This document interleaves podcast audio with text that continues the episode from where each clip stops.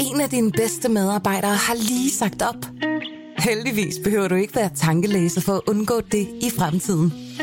WinningTemp indsamler data gennem hyppige og anonyme medarbejderundersøgelser, så du lettere kan mærke pulsen på dine medarbejdere og støtte der, hvor der er behov.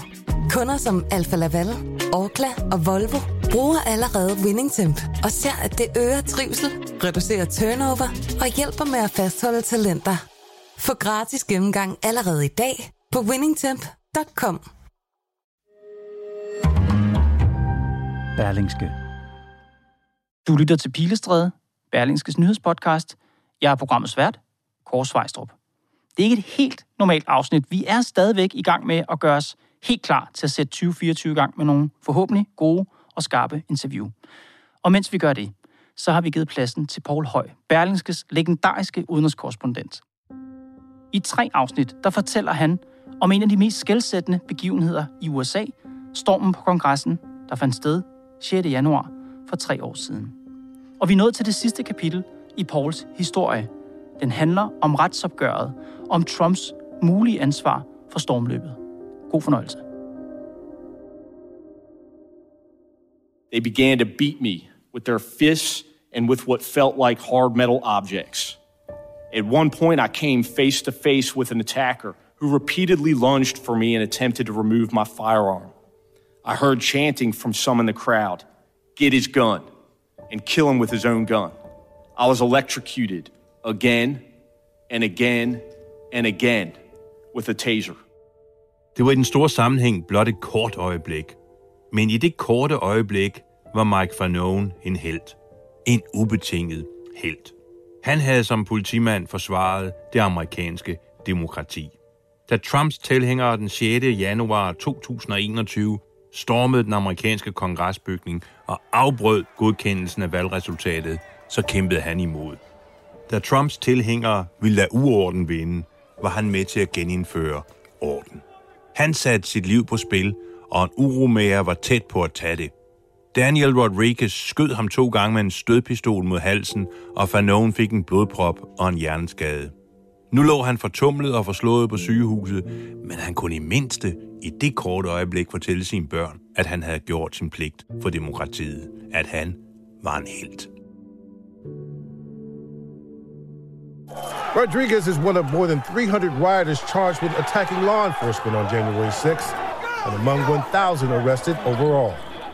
I det korte øjeblik havde Ed Badalian og Daniel Rodriguez også ubetinget tabt.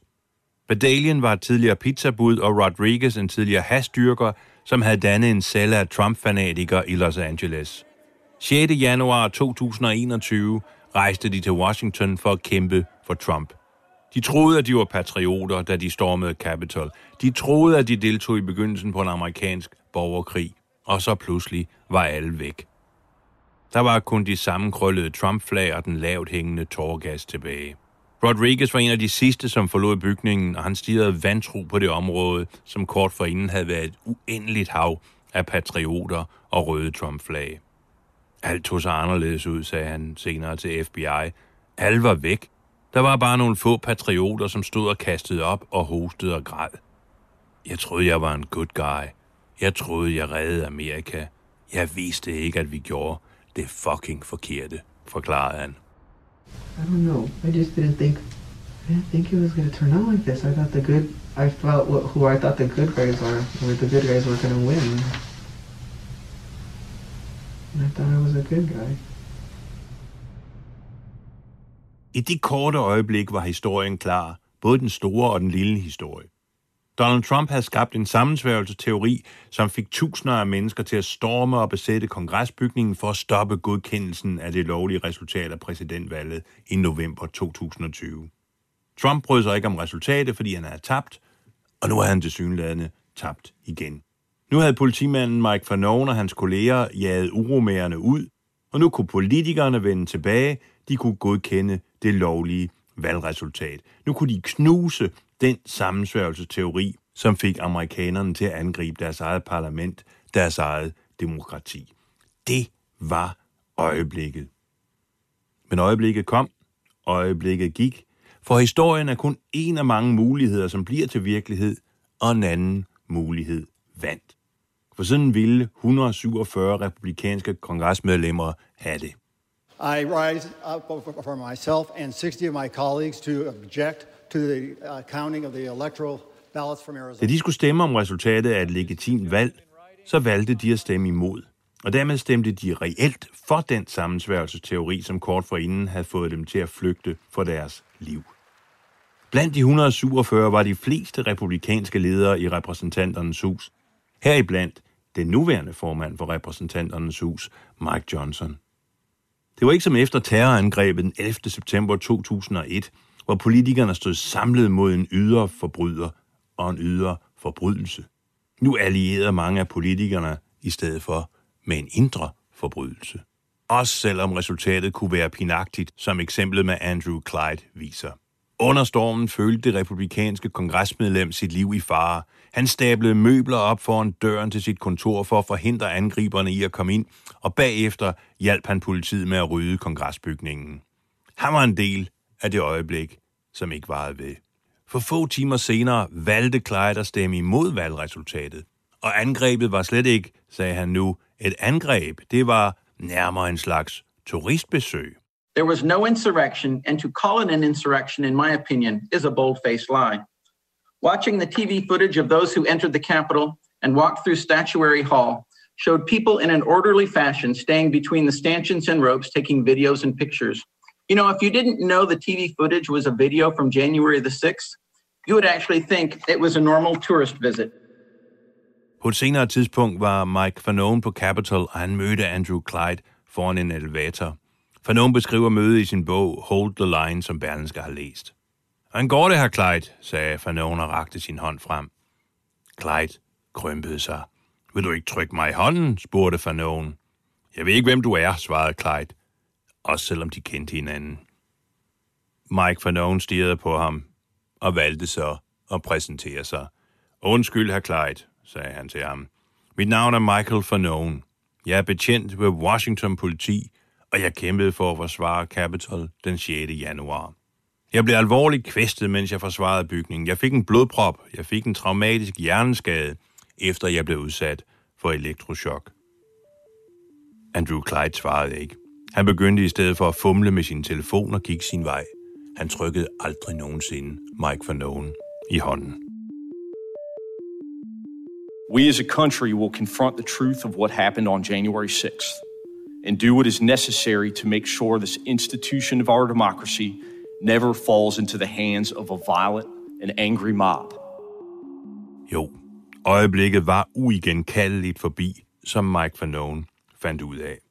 Hans egen politifagforening havde ivrigt støttet Donald Trump under valgkampen, og nu nægtede den at fordømme angrebet på kongressen, fordi det vil være, som fagforeningen sagde, for politisk.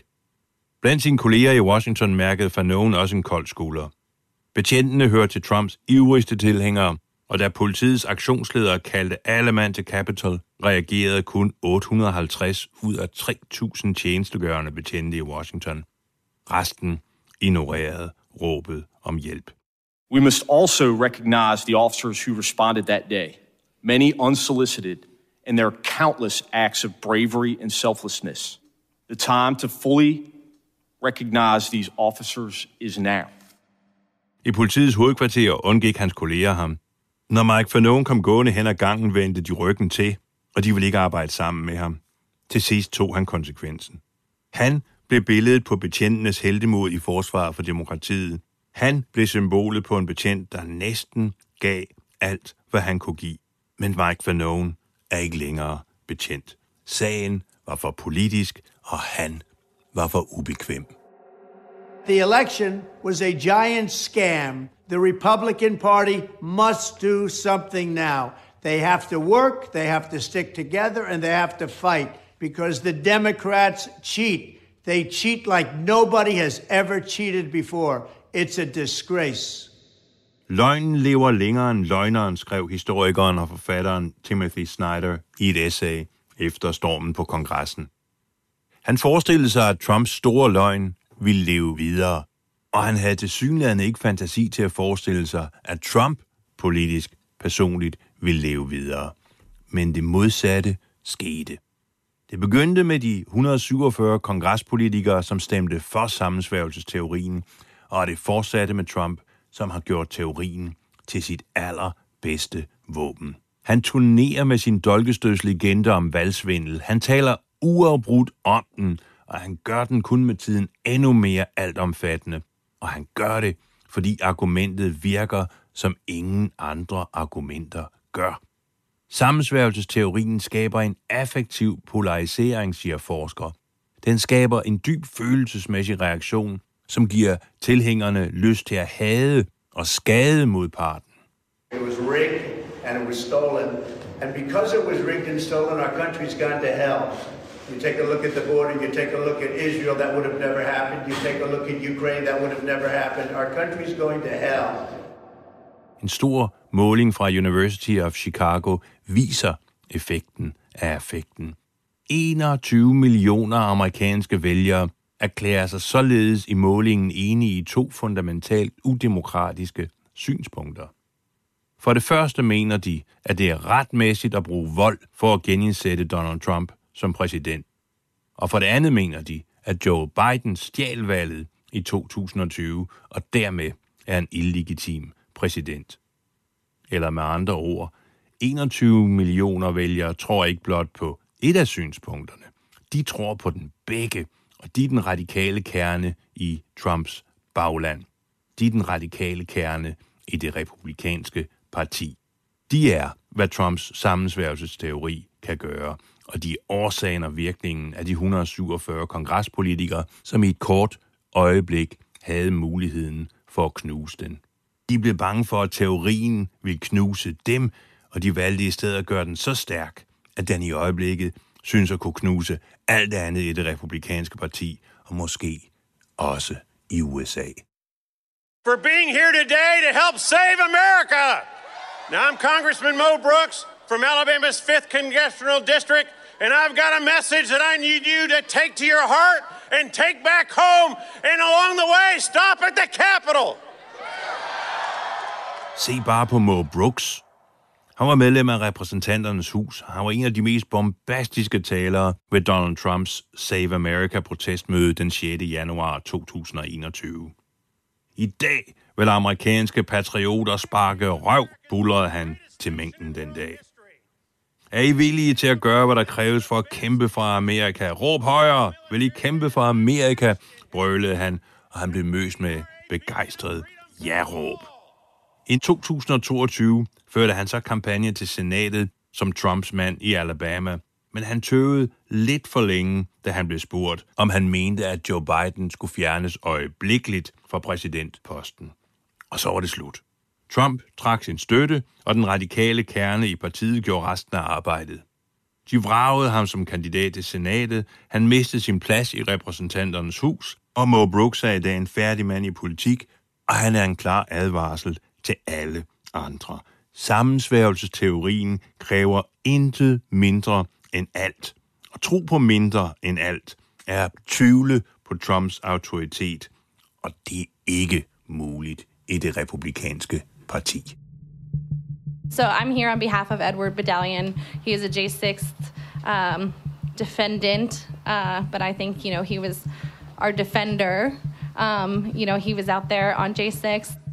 Ed Berdalian troede på Trump, og han troede så meget på ham, at det førte ham til stormen på Capitol og i slutningen af 2023 her til forbundsretten i Washington. Berlingske overværede over en periode i forbundsretten retsmøder i 11 forskellige sager mod deltagere i stormen på Capitol den 6. januar 2021. Og vi overværede også strafudmålingen over Ed Berdalian. Her gjorde han et sidste forsøg på at overbevise dommeren om, at han ikke den dag havde gjort noget forkert. Det tidligere pizzabud for Los Angeles bedyrede, hvordan han troede på den daværende præsident Trump. Troede på, at der havde været udbredt valgsvindel, og den 6. januar 2021 handlede han på Trumps ordre, sagde han. Jeg begik ikke en forbrydelse, jeg forhindrede en, gentog han som et mantra. Ingen dommer har hidtil accepteret dette argument, og dommer Amy Bergman Jackson gjorde det heller ikke ved strafudmålingen. Hun opremsede, hvordan Badalian ikke kom i et lovligt ærne den dag med det modsatte. Han skrev og talte uafbrudt om at fjerne forrædere. Anholde forrædere, dræbe forrædere. Under selve stormen på Capitol var han alle steder som indpisker og pep-talker, sagde hun. Han hæppede på volden og voldsmændene. Han hudede om forrædere og krævede forrædernes blod, men han var klog nok til ikke selv at få blod på hænderne. Du var den store mund, sagde Amy Bergman Jackson til ham, da hun skulle udmåle hans straf.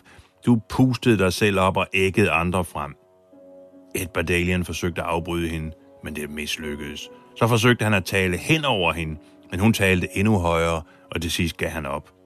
Du var en fare for vores demokrati, sagde hun, og nu udtrykker du overhovedet ingen bodfærdighed. Du føler ikke, at du bærer nogen skyld. Du føler, at det er de andres skyld. Du tror ikke, tydeligvis, at lovene gælder for dig. Men lovene gælder for Edward Dalian, og hun idømte ham 54 måneders ubetinget fængsel for at deltage i en sammensværgelse mod de forenede stater. Og, sagde hun, afsoningen skulle begynde med det samme. Edward Dalian så et øjeblik forstenet ud. Han havde levet et liv med en mor, som forgudede ham, og han kunne ikke gøre noget forkert. Som hans mor skrev i et brev til dommeren, Ed er som en ren og uspoleret kilde, der begynder i bjergene og skaber sit eget naturlige leje. Og nu, nu fortalte en dommer, endda en kvindelig dommer ham, at han bare var en gemen forbryder, der skulle i fængsel, og at afsoningen begyndte i dag. Lige nu. Her og nu. Han snappede efter vejret og ledte for en gang skyld efter ordene. Han kørte en hånd gennem sit glinsende hår og tørrede derefter hånden af i bukserne. Begyndte han at sprutte og protestere, som Berlinske bevidnede i retten. Han begyndte at messe igen, at han ikke havde gjort noget forkert, men forhindret noget forkert. Men på det tidspunkt havde dommeren forladt lokalet.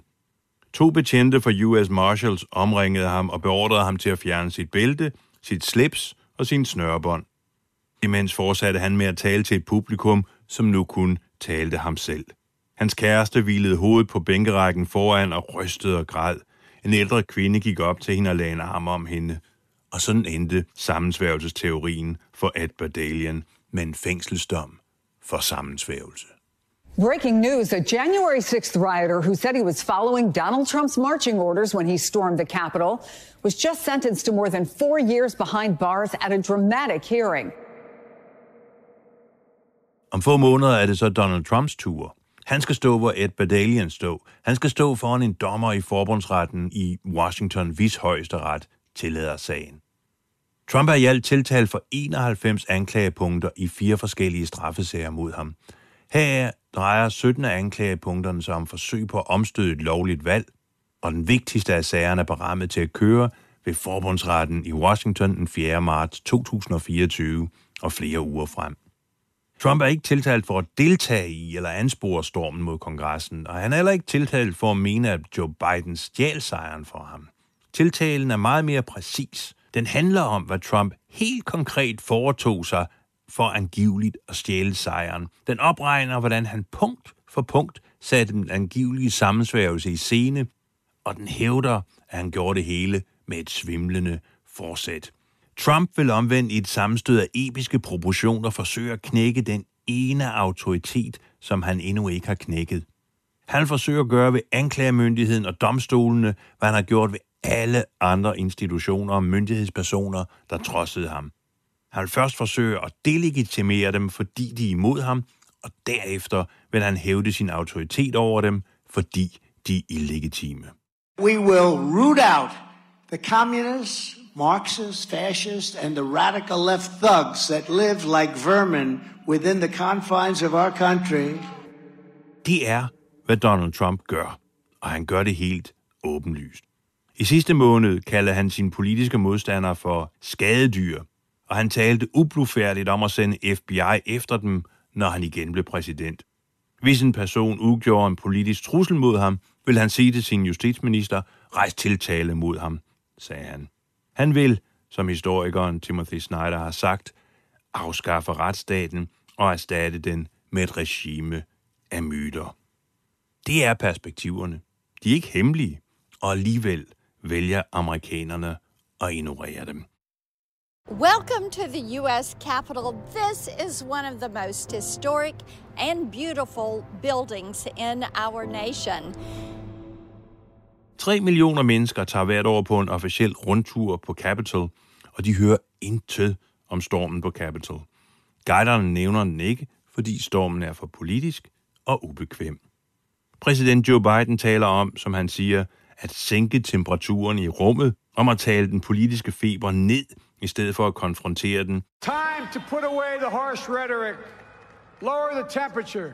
Og velmenende mennesker kritiserer retsforfølgelsen af Trump, fordi de er bange for, at det bliver opfattet som politisk og gør ondt værre. Din så menneskelige reaktion at ignorere det ubehagelige og forvente det bedste, og kognitive psykologer har et navn for den slags. De kalder det for optimisme bias. Og det er ikke noget nyt. Beboerne i Weimar-republiken fejrede juli 1932 i forventningen om det bedste, selvom de rationelt ikke havde grund til det. Selv de konservative, som en måned senere hjalp Hitler til magten, forventede ikke diktatur, krig og jødeudryddelse, på trods af, at Hitler nøje havde beskrevet sine planer. Perspektiverne var ikke hemmelige, de var åbenlyse. Nej, Trump er ikke Hitler, og USA er ikke Weimar-republiken, men forventningen om det bedste på trods af risikoen for det værste, det er den samme. Trumps sammensørgelsesteori skabte i 2021 en affektiv polarisering, som fik tusindvis af almindelige amerikanere til at storme kongressen, fordi de troede, hvad Daniel Rodriguez også troede. De troede, at de foretog sig det rigtige. De troede, at de reddede Amerika. Trump går nu til valg på den samme teori.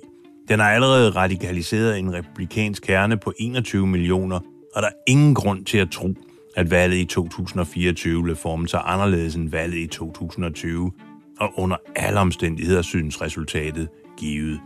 Enten vinder Trump, eller også vil han hævde at være offer for valgsvindel, og historien kan så gentage sig, og den gentager sig ikke altid som en farse. Det er perspektiverne.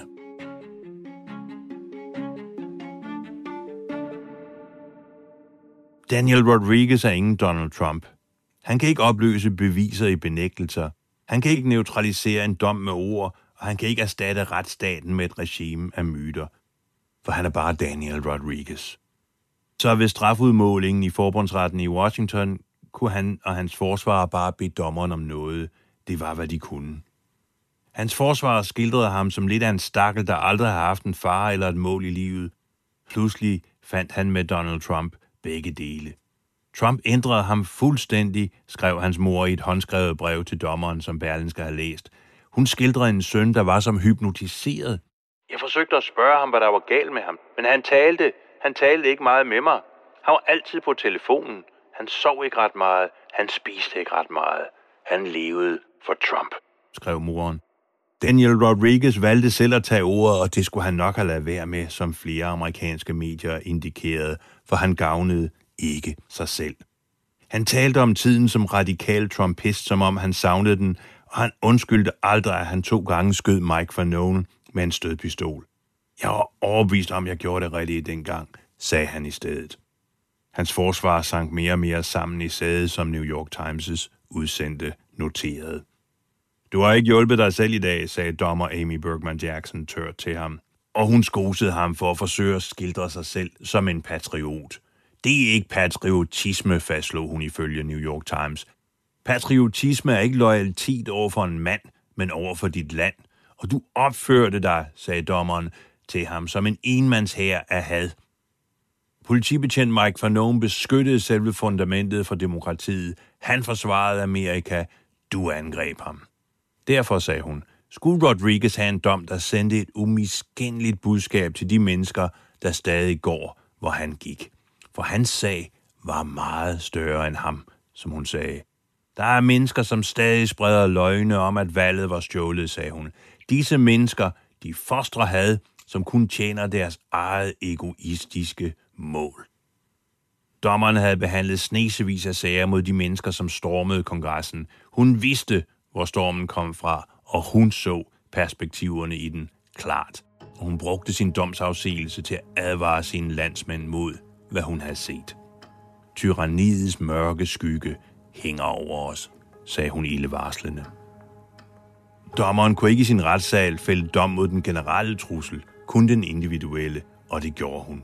Hun idømte Daniel Rodriguez 12,5 års fængsel.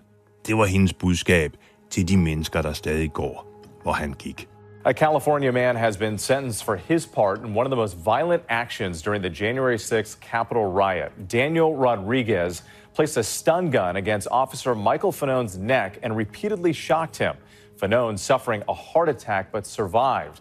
And tonight, Rodriguez has been sentenced to nearly 13 years behind bars. Rodriguez troede formentlig, at han fik det sidste ord, da han straks sprang op fra stolen og råbte, Trump vandt! Men det var ikke det sidste ord. Det sidste ord var betjentene, som lagde ham i håndjern og førte ham ud af en sidedør i retslokalet, væk fra offentligheden og ind i fængselsvæsenets tavshed. Døren smækkede bag ham, og han forsvandt ind i det mørke, som han kom med. Det var det sidste ord. Og det var sidste afsnit af Berlingskes udenrigskorrespondent Paul Højs serie om stormen på kongressen. På mandag, kære lyttere, er vi, Pilestræde, tilbage i vores vante form. Ha' det godt.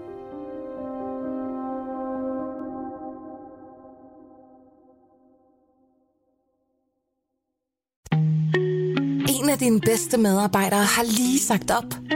Heldigvis behøver du ikke være tankelæser for at undgå det i fremtiden. WinningTemp indsamler data gennem hyppige og anonyme medarbejderundersøgelser, så du lettere kan mærke pulsen på dine medarbejdere og støtte der, hvor der er behov. Kunder som Alfa Laval, Orkla og Volvo bruger allerede WinningTemp og ser, at det øger trivsel, reducerer turnover og hjælper med at fastholde talenter. Få gratis gennemgang allerede i dag på winningtemp.com.